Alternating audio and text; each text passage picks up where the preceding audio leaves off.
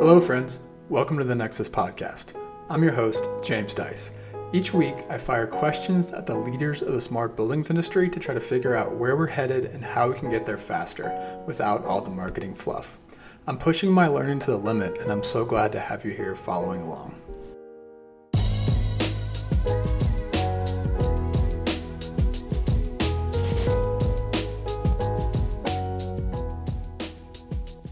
This episode of the podcast is brought to you by Nexus Pro.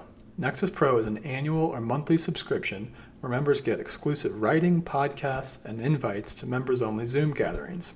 You can find info on how to join and support the podcast at nexuslabs.online. Without further ado, please enjoy this episode of the Nexus Podcast. Episode 42 is a conversation with Aaron Lapsley, founder of System 2 Consulting. We talked about Aaron's awesome resume in smart buildings, and I picked his brain on what he's learned from his years at Cushman Wakefield, Switch Automation, and more. Then we took a bit of a deep dive into smart building strategy, and Aaron gave me a buzzword and hype-free update on what's going on in the world of IAQ and RESET in the COVID era. Without further ado, please enjoy Nexus Podcast episode 42. Hey, Aaron, welcome to the Nexus Podcast. Can you introduce yourself for us? Yeah, sure. Thanks, James. Happy to be here. My name is Aaron Lapsley. I'm an engineer, management consultant, and a general technologist in real estate.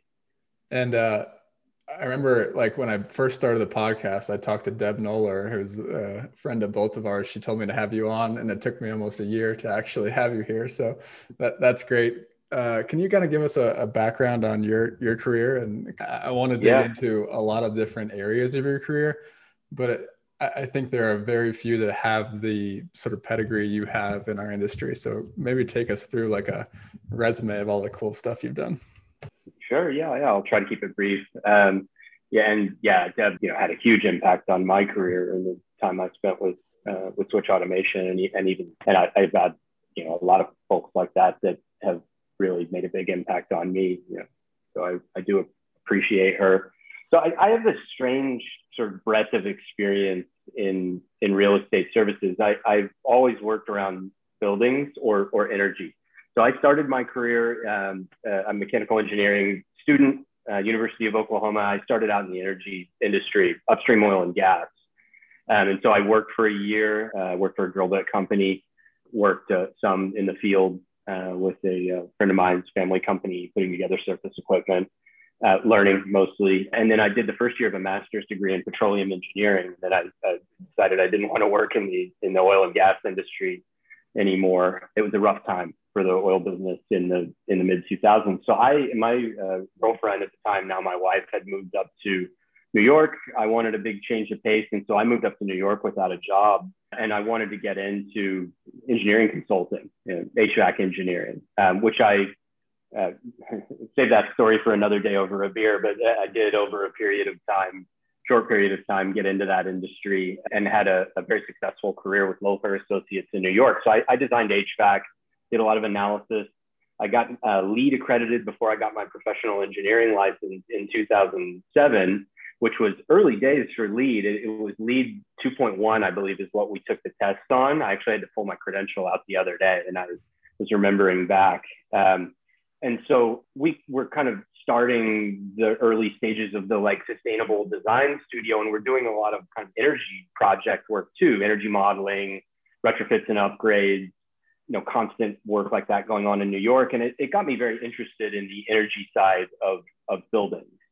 And started to tie those two things together. I ended up going to do an MBA. I went to Harvard Business School, was very fortunate to get in there. And that's just, an absurdly transformational experience that you don't, get very often. Right. And really, really accelerated my career. I ended up doing kind of a lot of people go into management consulting after an MBA, a 2-year continuation of business school. So I worked for Deloitte Consulting for another year and a half or so. And about half the time I worked in corporate real estate work. Okay. They have a good corporate real estate practice. And I got more exposure to the technology side.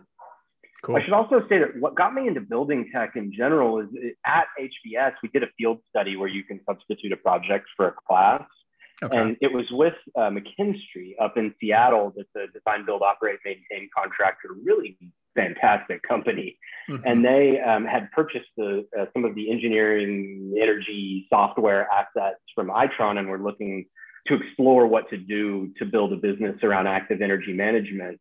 And there's, you know, a lot of companies that do that kind of work now, but it was early days in 2010. And okay. we helped them with a strategy on that. And it really got me thinking of at that time about why we weren't doing centralized operations for real estate more. Hmm.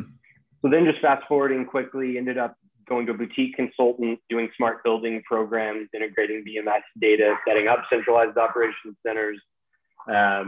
Ended up going and working for Switch Automation, was the first US employee as they came over from Sydney and built the headquarters in San Francisco. And, you know, had an amazing time there, startup experience, you know, helped them with product, helped them build the services team that's now flourishing and doing amazing things.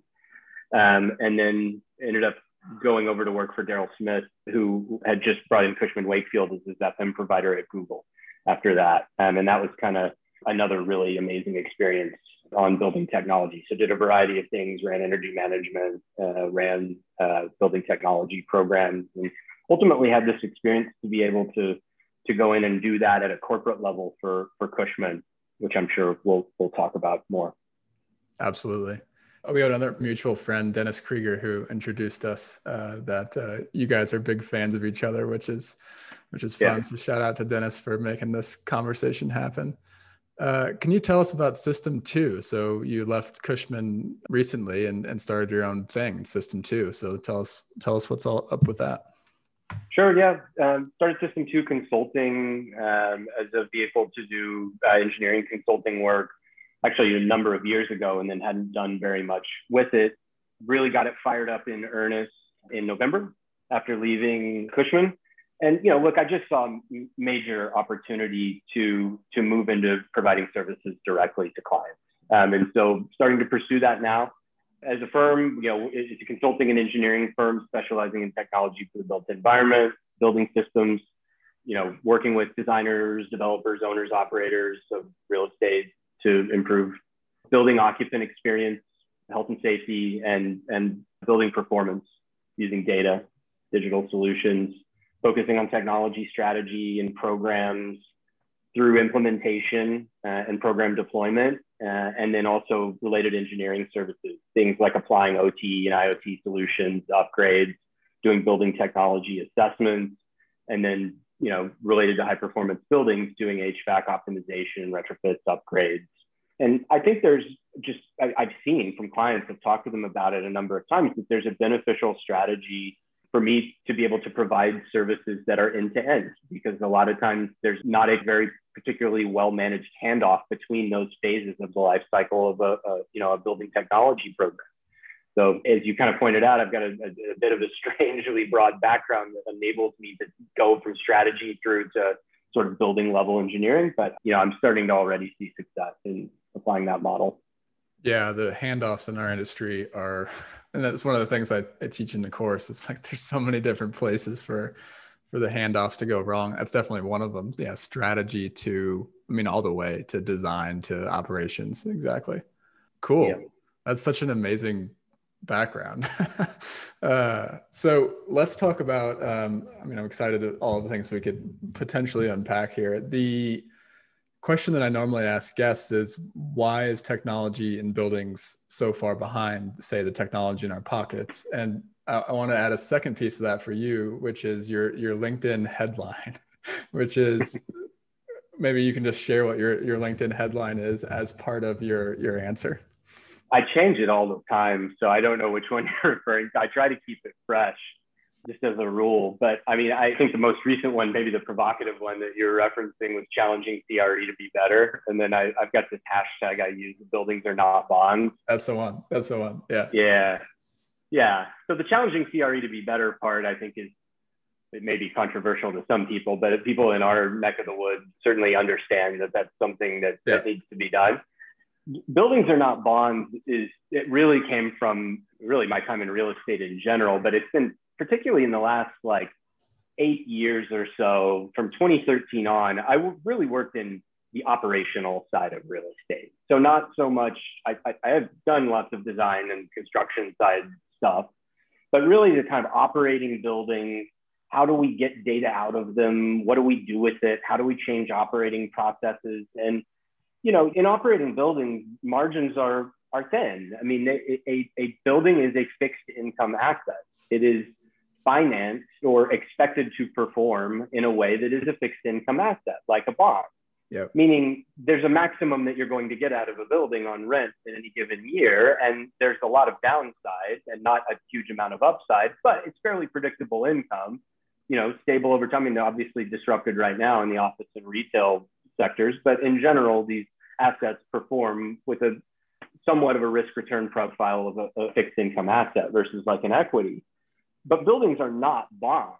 And oftentimes they are treated like bonds. They're securitized like bonds from a finance perspective. The key difference that I think a huge amount of the real estate industry just does not appreciate is that a building is a product that people have to use.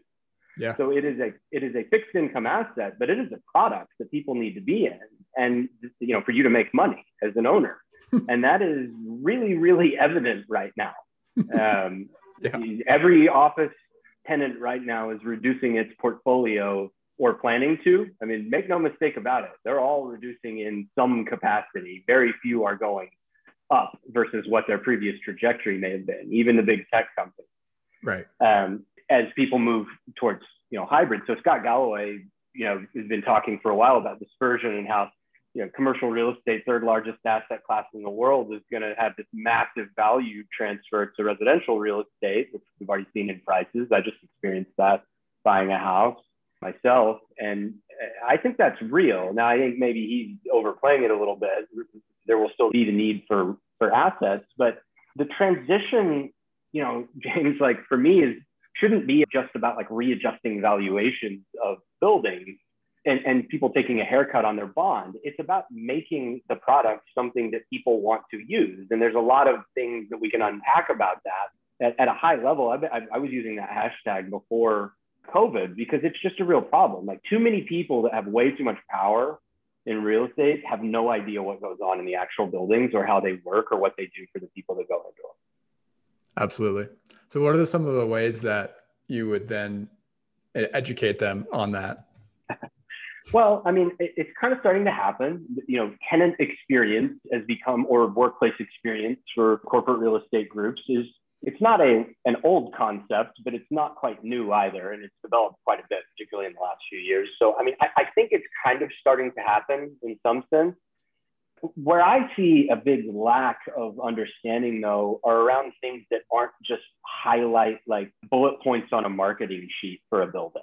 Mm-hmm. You know, like, does it have a gym? Does it have a cafe? Right. Does it have an outdoor terrace? That stuff is great and important. It's part of tenant experience. There are other things that matter about how buildings work too. Things on the cost side that I know you and I have worked on for, you know, at least in my case, like a larger chunk of my career than maybe even I should have, like very specific topics around energy and maintenance and, you know, sort of building optimization. That stuff matters because of, particularly because of ESG investing on the CRE side, you know, I mean, like it's being pushed to the fore. But mm-hmm. There's a lot of things about building operations, just about what the building does and how it works, that people don't think about necessarily at the forefront. You know, how people get in and out of the building, so access control and visitor management processes. Like if you look at the data that people like PropMoto or Leaseman or these companies that do this type of like worker survey for the office sector, it's stuff that makes people's lives easier that is always at the top of those surveys. And there's usually have the biggest gaps too. So it's, you know, yeah, they're happy to have an outdoor terrace too. But like, I see a lot of $40 or $50 million lobby projects in office buildings where it's like, okay, but if you're not putting in like a modern mobile badging, seamless access control system, like, yeah, you're not really doing what you need, you know, to really improve the experience. The way I describe that piece is like, don't waste my time. Like I have a very efficient life that I've designed inside my home. And when I go to the office, like the building shouldn't waste my time. Right. And that's how I've always phrased it, is like, there's so much friction in an average building from this point to that point to this point, you know? So, yeah. Can we touch on your question about why technology is behind in buildings? Yeah, so that was like buildings are not bonds. That's one reason. What's your broader answer? Yeah.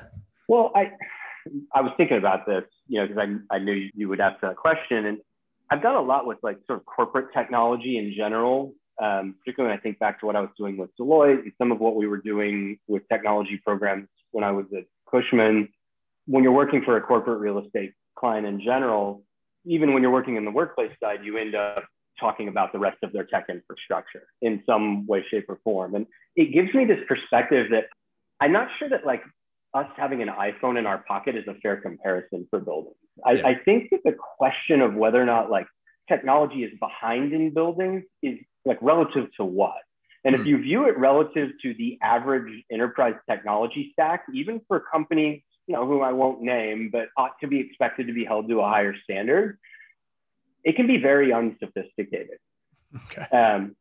Now, that's not to say that buildings aren't behind in some key areas. Cybersecurity is an area where I think a lot of buildings are definitely behind, but that's because, in a way, buildings were one of the first things that actually had connected systems to the internet.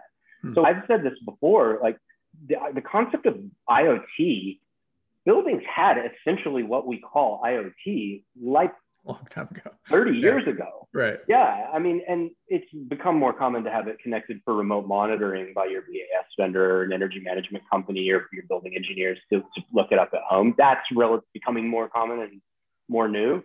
But there were network systems of connected devices in buildings before just about everything other than, say, manufacturing and industrial plants. Yeah. So like that's fair. Buildings, in a way, adopted technology early, and then now it's hard to upgrade. It's expensive to upgrade over time. And that's the same with most big companies. You know, one of the issues is that big is hard to maintain. When you're big, it's hard to maintain and update things. And a lot of buildings are just sort of big entities. The building automation system is expensive to replace. Totally. You know, it's hard to shut a whole building off to put in a meter, you know? So look, buildings have challenges, but I want to give, you know, credit where it's due on that. Now, the answer to why they are behind to the extent they are behind is manifold. And we came up with a good framework for it, Doug and I, when we were at Cushman. We came up with 6 things that we saw that the way we put it was, you know, what was preventing innovation in the built environment. Okay. And it's 6 things, and I'll list them. It's cost of entry or lack of clarity thereof, lack of skilled labor, confusing vendor market, inadequate infrastructure, which is probably the place where buildings tend to fall behind is that 4th one. Time to value and ROI ambiguity. So those were the kind of categories we came up with. And I think that any program you're going to put in place, whether at a kind of company level or big program level, is going to need to address each of those in some way. What was the first one again? Cost of entry or perceived cost of entry. What do you mean by that? Well, look, it's expensive relative to the operating budget of a lot of existing buildings to do something outside of the capital upgrade cycle that costs more than, say, 5 cents a square foot. Right. That starts to raise people's eyes. And that's not a lot of money if you think about it, right? In a 1 million square foot office building, which is not most office buildings, that is $50,000. Yeah. $50,000, right? So that's not a huge project. Now, if you can demonstrate savings on the back of that or make a change, you can start to generate the ROI, but just literally the cost of entry in a lot of situations is more, and this gets back to when buildings are not bonds. It's like, right, but then you also maybe spend $50,000 and can now all of a sudden do something like fault detection and diagnostics and find the 25% of your terminal units on average that aren't working and aren't providing air, you know, to the people in the building in certain situations, right? So it may be worth it. But all right, so let's just go through the 6 again. We don't have to unpack all of them. Cost of entry, skilled labor. Yeah, lack of skilled labor. I mean, I think this one's straightforward, but it's just in everyone that works in our value chain and building technology experiences this. But for something that, you know, all my clients want, there's not very many people that can deliver it. And particularly, I would say the biggest area where there is lacking, you know, if somebody's looking for where to focus their time or build a skill set that is useful to the market. You know, if you took my sort of 3 stages of a program, strategy, implementation, program management, and then kind of the engineering or building level technical things related to that. It's the middle one where there's not enough people. There are not enough people that can actually develop, manage, and then implement a technology program across all facets. So including operational changes, change management, the technology vendors, building level vendors. Yeah. That part is vastly under-resourced. Yeah, and I call that the champion role. And my course is not hitting that yet, but that's the bucket that we're focused on. I totally agree that we need more people that can navigate that, implementing the strategy, right? Yeah, okay. Yeah, and when I worked for Gwen Munton at GPG Advisors for a couple of years, and that is what they were really good at, was developing a program and then just slogging through to get it done. And so I had the opportunity to do some amazing, like this program we did with Taubman as a retail REIT based out of the Detroit area. It was, over 20 large shopping centers, full, meter deployment, BAS data integration.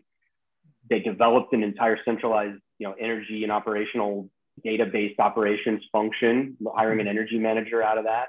It was soup to nuts out of the ground, and they funded it, but it needed to be delivered on. And, we got a crash course in actually doing that. Totally. The next was confusing vendor markets. So this is one that we spent a lot of time on at Cushman with the digital buildings practice. And I know like JLL is very sophisticated in this respect too. And I'm sure CBRE is too. I just don't have as much knowledge about it, but there's a lot of companies doing a lot of things in prop tech, and that's growing. And I get sort of tired of hearing every year about how there's just too many to manage and it's so hard. And there's 3,000 companies that we're tracking. Yeah, that's true. The way to get through that is to talk to them all and try to develop frameworks and categories for what they do, segment the market, understand how they're the same, how they're different, try to put together some consolidated thought processes around the relationships that your organization, whether it's big like Cushman or small like the company that I'm building now, what kind of relationship we have with those vendors, and then be the intermediary between the clients that know nothing about this or getting called by all those 3,000 companies and what they actually need. There's a lot of value in that. I've heard from numerous clients over the last 5 years that one of the services we bring that's valuable is being the lens, the filter on that for them.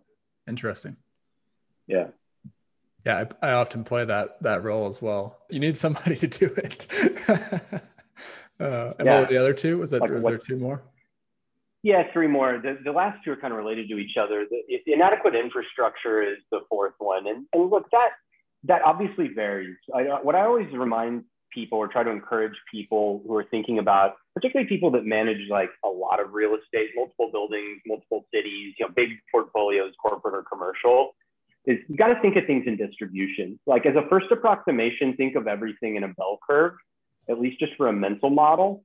So if I say inadequate infrastructure, some segment of people are going to say, well, we've got great infrastructure. It's okay, but think of it in terms of a bell curve, right? Because if you're a really big company, if you're Brookfield or someone that's really big and got a lot of buildings, you have take any given type of technology, network or security system or building automation, there's some kind of distribution of sophistication. Oh, you have some buildings that are great. You have some buildings that are still using pneumatic controls for everything. Right. Not that that's bad, but it's certainly behind the time.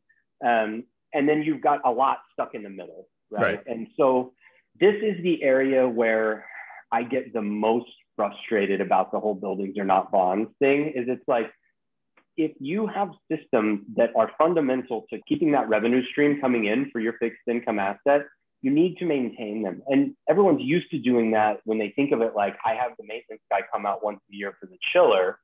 They're used to absorbing that. Technology doesn't work like that. And operational technology doesn't work like that. It's increasingly needing updates regularly. And so Johnson Controls is telling you to update Metasys once a quarter because they're doing quarterly releases now, or I don't know that they are, but they're doing more rapid releases than they used to.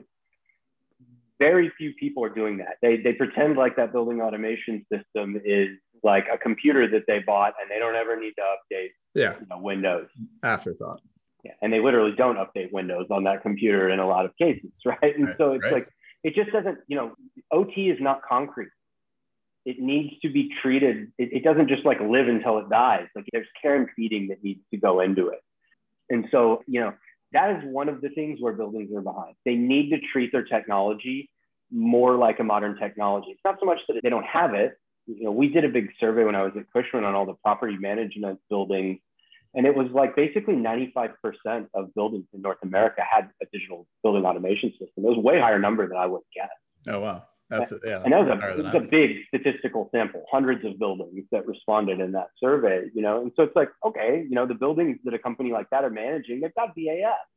Mm-hmm. But 25% still had pneumatic controls in some form too, if I remember the numbers correctly. So there's this legacy of updating the older parts of that system. Totally. And then the last two are just around basically ROI. So time to ROI, ambiguity around ROI, how do you measure ROI? Can you measure the ROI in the way that the finance guys are used to? You know, that one you've got to tackle on an individual basis. The things that I learned the most from Doug, who still leads the digital buildings group, a digital advisory group at Cushman, you know, was the kind of order of how to think about that and work with the clients on that. So, you know, and where and how you think about metrics to measure success. We struggled a lot with that in the early days of when I joined Switch. And I think the whole industry's gotten a lot better about that now. But, you know, you still have to get to a level of comfort with each individual client about what ROI means. Oh, absolutely. And how to measure it, right? Yeah, everybody's, you know, balance sheet's different. Everybody's income statement's different. Everybody has different budgets, different ways they slice their budgets. Different room and different budgets, right? Yeah, the whole business case is always custom. Yeah, every project I've worked on, it's custom.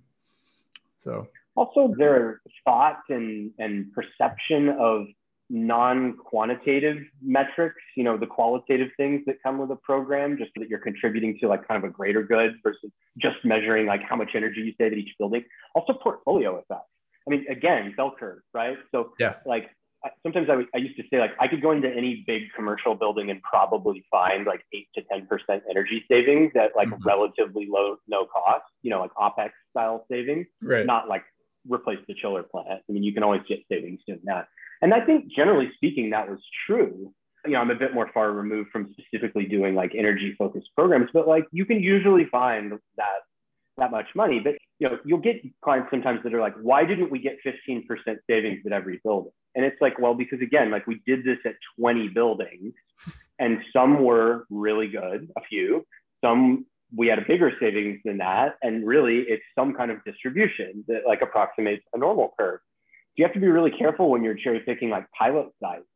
Oh yeah. You know, it's like, are you expecting to hit this number that is going to be an average at the 2 or 3 pilot sites we're doing out of your 50, right? Then we need to very carefully select it, you know? And so there's just a lot of complexity in that. Yeah, the other piece of business case complexity is around who accepts like what level of fluffiness, right? So we have metrics like productivity and different businesses accept different levels of scrutiny around those types of numbers, and which makes it really difficult as well. So like energy is usually like a hard number. And then the other ones are a little bit more fluffy. And it's like, that's kind of bespoke as well, like tailoring that argument to each different building owner. That's the big deal with indoor air quality. You know, I read Healthy Buildings over the summer. I think like a lot of us did, you know, Joseph Allen and John Macumber from Harvard. John Macumber was my professor for 2 classes and the sponsor of my field study I did with chemistry while I was at HBS. And John, I'm sure, was the one that did all those financial, because he's the finance guy. He did a lot of those financial projections around, you know, essentially corporate HR calculations saying, just sort of demonstrating the JLL 330-300 concept that like, you know, your people and productivity matter way more than your energy budget or even your real estate costs, which I think we all know intuitively. And I think the math is completely plausible. And for the right audience, that type of spreadsheet makes a lot of sense. Yeah. It is rare, unfortunately, that the incentives accrue to the building level or even the like FM team level for productivity. Yeah. And so it's that is still a very hard case to make, in a lot of situations. You have to get together stakeholders at a much higher level than we're often, interacting with. Totally. Yeah. And how I teach it in the course is tangible versus non-tangible. And you have to basically define that with your stakeholder. Well, I love that list. That's an awesome list. I've asked that question probably 30 times now. And that was the most detailed answer that I've gotten yet, which is awesome. Hey guys, just another quick note from our sponsor, Nexus Labs, and then we'll get back to the show. This episode is brought to you by Nexus Foundations, our introductory course on the smart buildings industry. If you're new to the industry, this course is for you. If you're an industry vet but want to understand how technology is changing things, this course is also for you. The alumni are raving about the content, which they say pulls it all together, and they also loved getting to meet the other students on the weekly Zoom calls and in the private chat room. You can find out more about the course at courses.nexuslabs.online. All right, back to the interview. I want to ask you, so one of the most popular episodes on this podcast has been with Google. So it was Keith Berkaban and Trevor Sodorf, and Trevor works for DB Engineering, so he's a consultant to Google. But I wanted to ask you about your experience. So you worked at Cushman Wakefield and supporting Google. So can you kind of explain kind of what you guys did there? And I'll probably have some follow-up questions for you. I mean, I basically fell into being an original member of that team. So I worked very closely with Keith and Keith's team and Mark, who Keith works for. And alongside Trevor, I know Trevor had worked with Daryl Smith, who was my client at Cushman, going back to his days at Microsoft. DB really got off the ground at scale, working out of the rock at Microsoft and optimizing that campus and doing great work for Daryl. And then when Daryl came over to Google, DB came with him and was doing similar work. So I joined the CW account at the beginning of its third month. So a few of the people on the leadership team of that account, they'd been working on sort of the transition and then had been there for 2 months. The DB team had worked alongside the people on the Cushman team that set up the centralized operations center out there for that portfolio, which has been very, very successful. Cushman came off the ground there, separating hard services and soft services, out of the gate. So if a Google employee, a Googler, submitted a ticket for any kind of hard services category through the ticketing system, that routed through a different process than going to the site level FM, which is the way it would work at a lot of, corporate real estate accounts. It would go to the person at the building or the region. Mm-hmm. Instead, it's funneled centrally through the ops center. So everything that we did was sort of around that lens of the operations center, and DB's work was coordinated through and part of the budget of the critical operations team out there. Okay. So it's a very interesting model, was just super interesting. I was incredibly, fortunate. I loved working with that team. So the role I played really was to be, again, kind of the program manager for what they set up. And Google's done a lot of amazing work, the sort of open source framework for building tagging that they had developed, based off Brick and Haystack. And that whole project was more on the software side, very much Trevor and Keith's world. And I'm familiar with what they did, but I'm not really a software engineer per se. So that was the crux of the interview with those two, was like the ontology and mostly the software side, supervisory control and that thing. So I contributed a significant amount into the way that I think they were, thinking about that stuff, but Trevor was really on top of all of that. And so what Trevor and I really worked together to do, and a lot of our team, we had some project managers that worked on it too, was to get the data out of the building automation system and do the integration project. Now, we came in and they had some massive advantages out of the gate. I mean, Google had done an amazing job. Dan and others out there had built a very standardized building automation system with a very high quality implementation. And they have, the operations center out at Google largely runs out of that building automation system. It's of a high enough quality that it does a significant amount of the sort of data platforming just through, ALC, BACnet, BMS.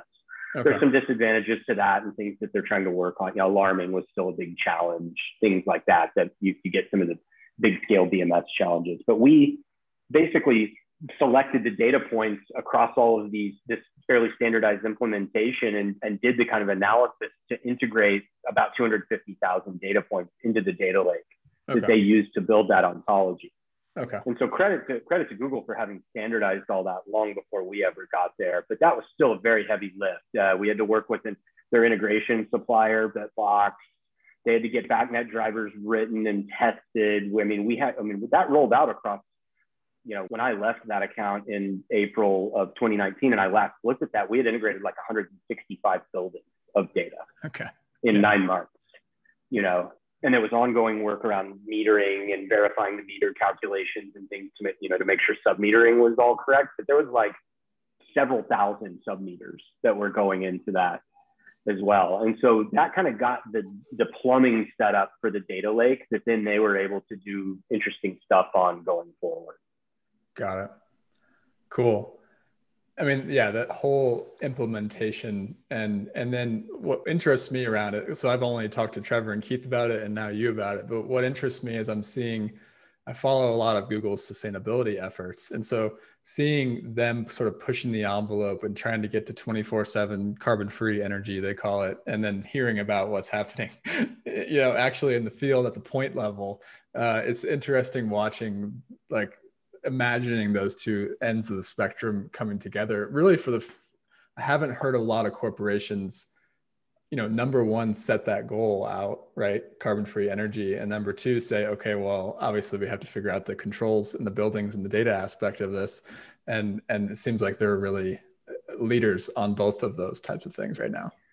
Yeah. And a lot of those efforts aren't, directly connected, but they're all part of the same vision. And I have to say, as a company, they're interesting because they treat big and small almost with the same importance. That was a really big integration project we did, but in a way, to your point, it's all about kind of the micro level. How do we set up an ontology that's atomic from the ground up, that we use whereas there's people that are working on carbon offsets for 24/7, net zero energy certification. So it really is super interesting. And a lot of the people we worked with on the energy side, I did quite a bit related to the utilities budget and energy management and things out there, were also people that had done a lot of wholesale energy procurement and wind power deals in the past, PPAs and things like that were all related to offsets. So it's a super sophisticated facilities team out there, and the Cushman team is amazing too, really, really good. I've worked with a lot of corporate real estate groups before across a lot of the different companies. That's a really strong team. Awesome. Cool. Well, I'll be attempting to pull more of those types of people that are leading into the podcast. So we'll see. You want to talk about a little smart building strategy next? Sure. So can you just kind of give your definition of strategy? So earlier you talked about strategy, basically implementing the strategy, and then engineering design, basically program management. Yeah. So I'm assuming strategy in your mind comes before the program management. You have to create the strategy to then implement it. So how do you think about this?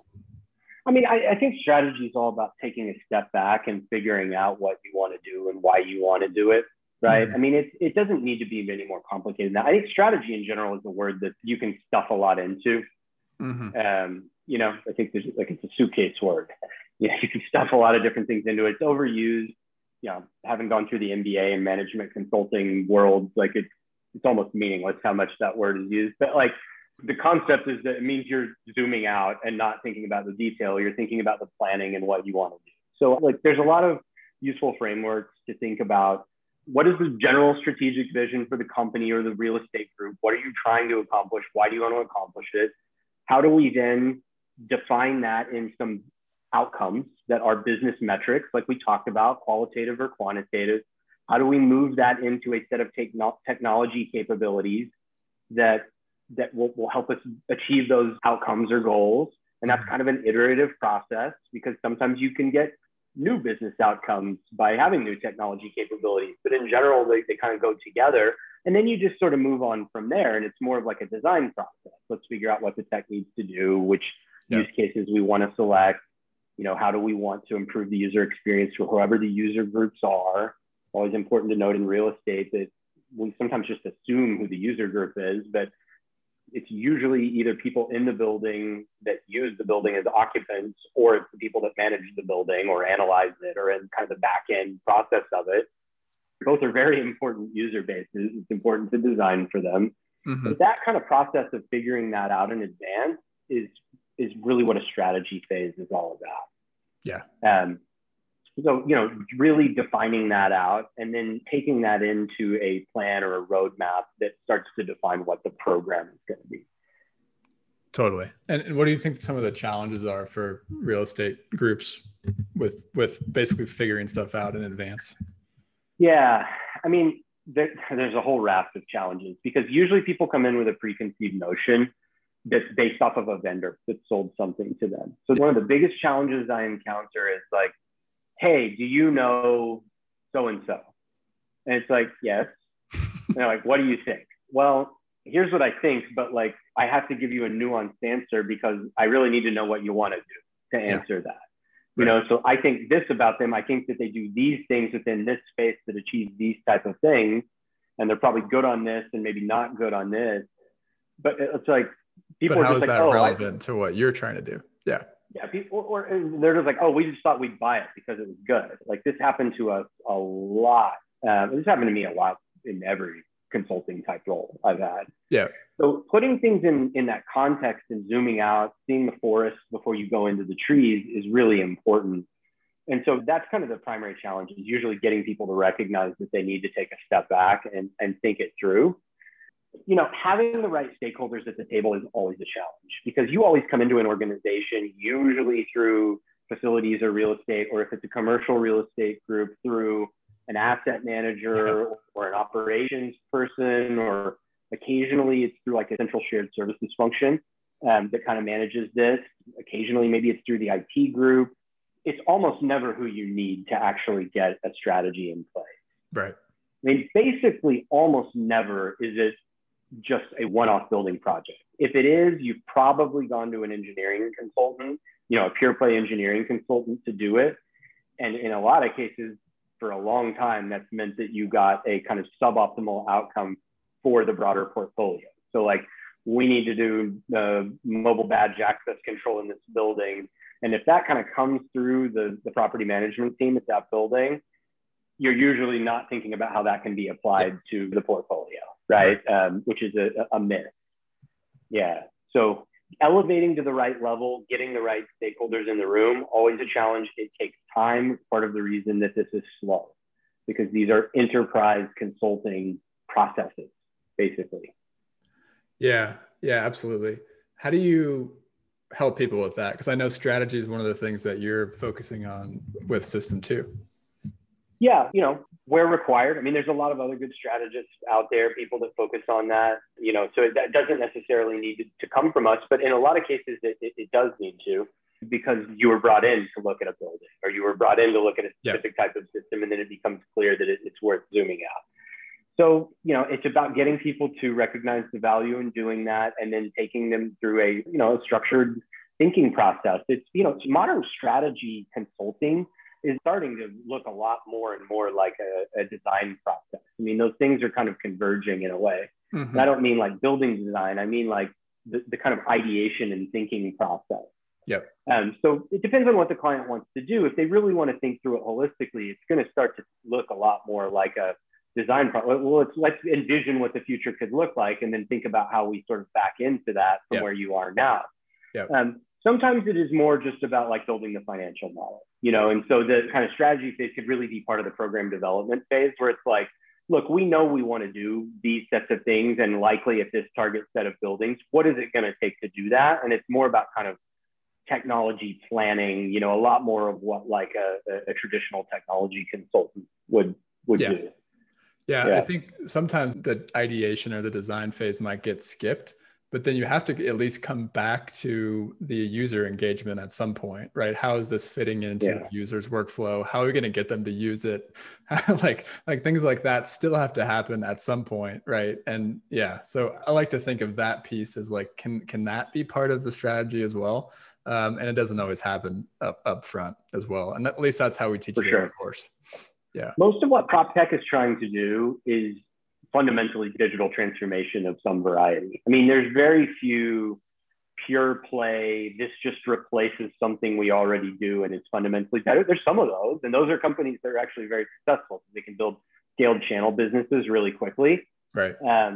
But like that is the minority of prop tech businesses. And a lot of it is convincing people to do new things, which is inherently a transformation type of process. And so taking a step back, starting with the like what we want to do and why and how we want to measure that, you know, it is an important step to take. You know, again, usually almost never one building, one technology that's driving an initiative. It's usually a category of things that they're looking at, a set of value drivers, like there's, you know, an ESG focus. What do we do to improve sustainability and highlight, you know, transparent reporting or cost reduction or, you know, and then at that point, it starts to look like management consulting. I mean, you're looking at enterprise value drivers, yep, and you need to let that flow through.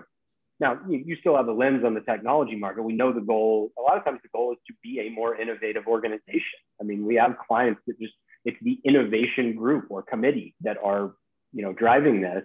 But then you still need to go backwards from that and say, well, then what is it that's going to prove the innovation, right? Innovation, why? Yeah. What are the reasons? Totally. Yeah.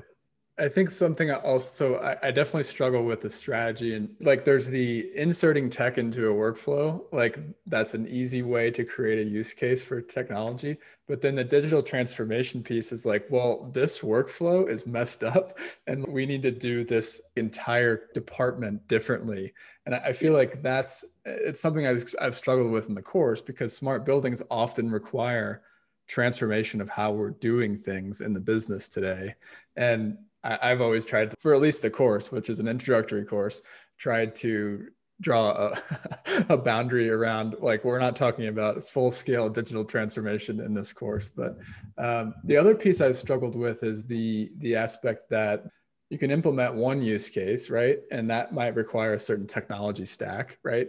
But you could also use that same technology stack for 25 other use cases. And so now you're kind of blowing up this strategy or this program. So how do you think about like these different layers of technology when it comes to strategy? I think that is one of the keys to thinking about a strategy, right? It's like ultimately, like the solutions you select need to be part of an architecture that supports future goals. Yeah. And so, you know, there's definitely things you want to measure in the short term.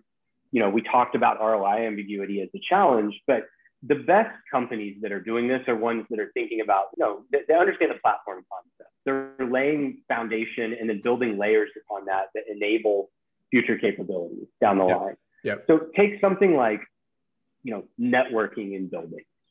Foundational backbone of anything connected is that it can communicate on a network. All the things you hear about with monitoring and sensor technologies and IoT solutions and data platforms and even just metering and a lot of the experience related things.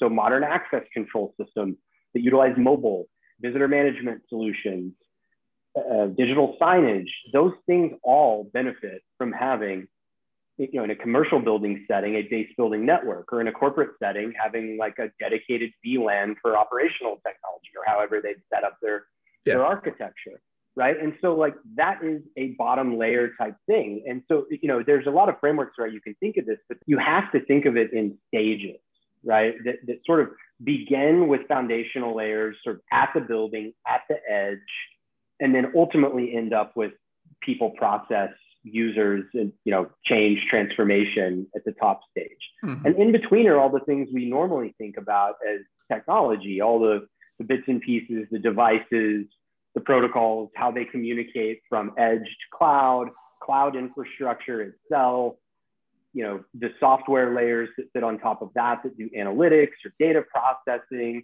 the integrations between platforms, and at that point that share and exchange data. I mean, I'm doing a project right now where I'm working with a corporate client that, you know, one of the things we've done is kind of specify a lot of the integrations to enable this service design architecture that's been developed for their workplace of the future. And it's a lot of integrations, many lines in a spreadsheet to enable that. And so you've got to prioritize them and build them in a roadmap, you know, and that's all about those layers. It took a lot of building up what all the foundational components were before we got to that part where we could say, well, these are the things that need to communicate with each other. Totally. And that kind of systems thinking, you know, around how this stuff actually interoperates, it's a tricky thing to do. I mean, it's something that I've had to learn to, you know, to build the muscles around doing that. For sure. For sure. And I think what you just talked about, getting pulled into a project, I think there are so many of us that get pulled into projects. And if you look back upstream, that project doesn't have a strategy behind it. Right. I just feel like it's more and more, it's needed more and more. They're like that zoom out conversation. And you don't want to delay things because everyone wants to do a project, right? But projects go better if they have some sort of backing behind them. So I've seen you do a bunch of different posts on LinkedIn around Reset. And so I just wanted to talk about kind of like where IAQ is in March 2021, because I haven't had any of my recent projects working on IAQ. And I know it's just moving so rapidly due to COVID, obviously. And I just wanted to get like basically pretend I don't know anything about what's going on. Tell me about Reset. Tell me about what's going on with indoor air quality in our industry right now. Sure, yeah. I mean, within the world of indoor air quality as a topic, you know, there's a big community that's been involved with that, but it's been, I think, somewhat boutique until the last couple of years. And a couple things have changed. Okay, one is the indoor air quality monitor technology, the IoT solution side, has evolved to the point where you can buy high quality commercial grade monitors at a reasonable cost, you know, at kind of real estate construction cost scale. So it's just viable, and it wasn't before. So before, the best you could. What sort of sensors? Yeah, so IAQ monitors. So this is where Reset comes into play. So within that IAQ world, there are some standards that are looking to sort of certify either space or technology products. Reset has basically developed the standard for a bunch of pieces of that monitoring value chain. So they've developed an accredited professional program. I became accredited along with several people from the sustainability and energy team on the commercial side at Cushman. In November, we did the class together. And so that's kind of like being a lead AP. I'll talk in a minute about what those people would do. But they've also developed a certification, of course, commensurate with that for buildings. So there's a commercial interior and a core and shell standard to get the plaque on the wall. Okay. But they've also developed a standard for the technology. So they've developed a monitor standard, which is for the actual sensors. Then they call a group of sensors a monitor. There's basically five variables, like the IAQ5 that you measure for in any sort of leading indoor air quality sensor package: temperature, relative humidity, CO2, TVOCs, small organic compounds, and particulate matter, PM2.5 as the standard.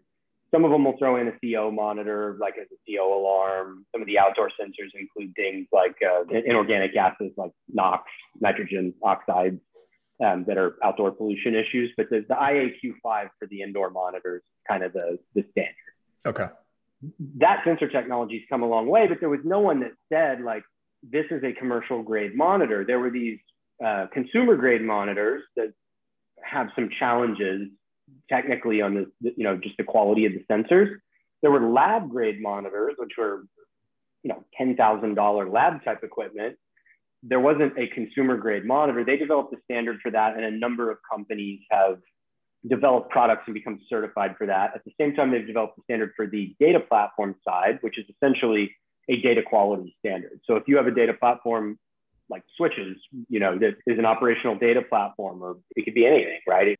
Some are big, some are small, some are part of vertically integrated IoT solutions, but it has to just meet these standards. It has to provide 5-minute interval data.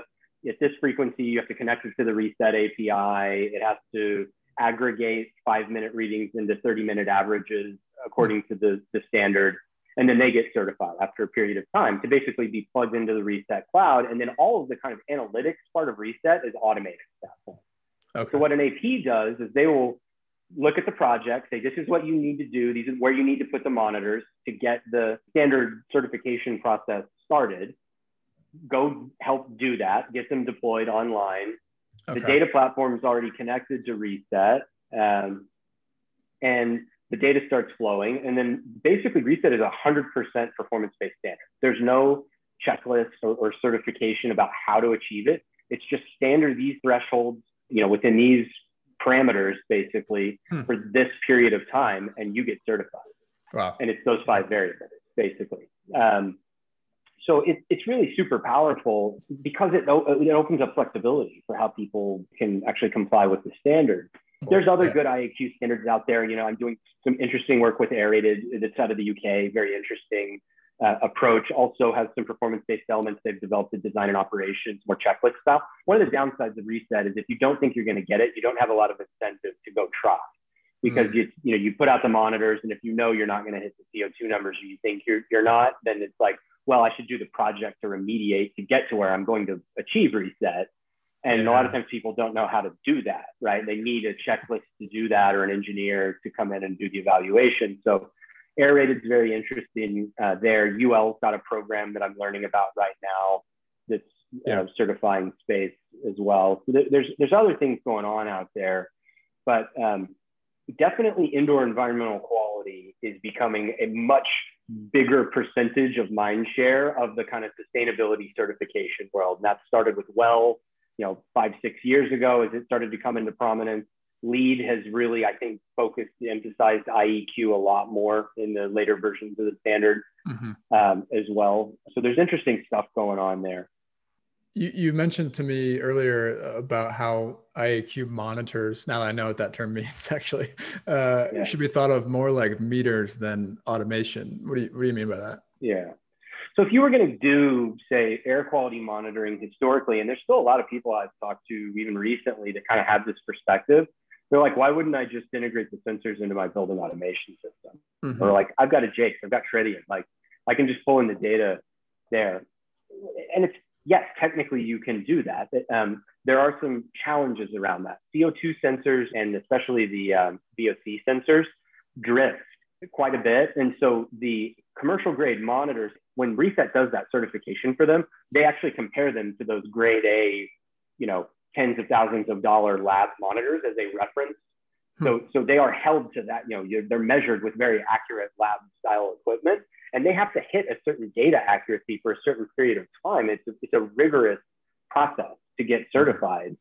And the sensor that your BAS vendor is going to install has not gone through that process. Let's just say that. It also is missing some important, most likely, it is missing some important software capabilities, whether that's firmware at the box level or cloud-based, monitored, managed, that is doing some of that recalibration for those variables that tend to drift or bias over time. So there's some disadvantages to doing it in your BAS. I'm still always happy to see a building that has CO2-based demand control at the zone level because you know that they're going to have good air quality in that conference room, better air quality if it's working right. Yeah. Than if it's just temperature based alone. But the sort of right way, the better way to maybe achieve that use case increasingly would be to go with a company like Aware that has built a BACnet version of their monitor and pull the data into the BAS directly using a higher quality monitor for that. Plus then you get the other variables, you get the particulate matter, you get the VOCs, all the other things that matter. I see. So the reason it's more like a meter is because there's sort of two things that you want to pay attention to get a good sense of IAQ. And the best analog for this is energy. So if you want to get a good sense for what's going on with energy, you want meter on the main building feeds and maybe some sub-meters if they're high value to disaggregate category loads. And then you want to pay attention to the things that are using energy. So still a lot of times we'll go in with clients that are wanting to over sub-meter. And I was like, don't spend the money on all the extra sub-meters. You get nothing from a marginal sub-meter. You might as well pay attention to the thing that's using 50 to 60% of your energy in the average building, and that's the HVAC. So you're much better off putting in place HVAC fault detection and diagnostics or some sort of analytic capability that is, it's like your blood pressure. Like I don't need to take my blood pressure every 5 minutes. If my blood pressure is high, I know what I need to do. I need to eat better and exercise and eat less salt and all those, similar kind of situation, right?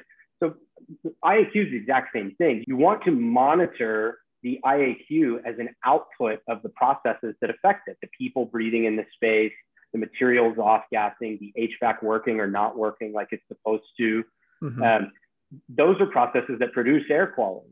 And so you want to monitor that, like with a meter, just like with electricity, like I still do want that main meter on the building and the useful sub meters. I want to know what's going on. I want both. They're independent checks on each other. And so, you know, it really isn't so much about where the data is integrated through. I think the technical people kind of conflate that. It's about the sort of purpose of the data. One is about seeing the output of the process of the building, what's actually going on in the room or in the building, or with it. The other is about what's going on with the system that is sort of supposed to be managing that. Mm-hmm.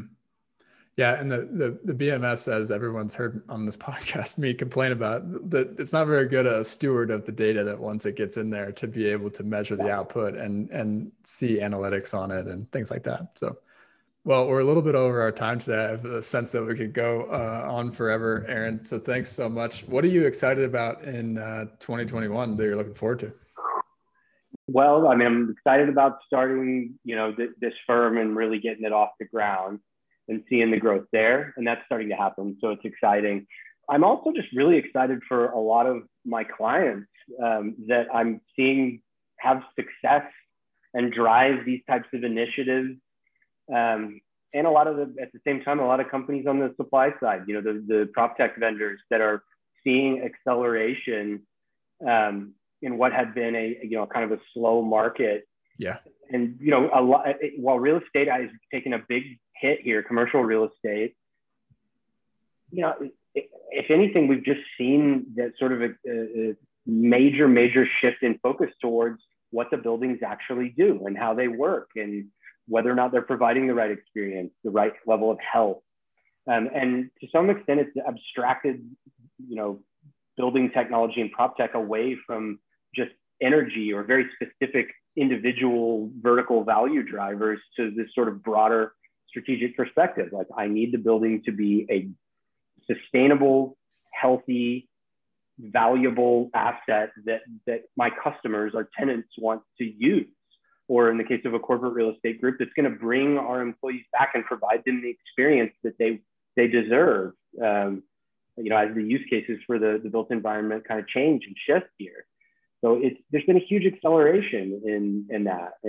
Technology is part of that, but it's also just seeing real estate get better. Totally. Love it. All right. Thanks so much for coming on the show and dropping your wisdom. Good. Best of luck with System 2 this year. Thanks, James. Happy to do it. All right, friends. Thanks for listening to this episode of the Nexus Podcast. For more episodes like this and to get the weekly Nexus newsletter, which, by the way, readers have said is the best way to stay up to date on the future of the smart buildings industry, please subscribe at nexuslabs.online. You can find the show notes for this conversation there as well. Have a great day.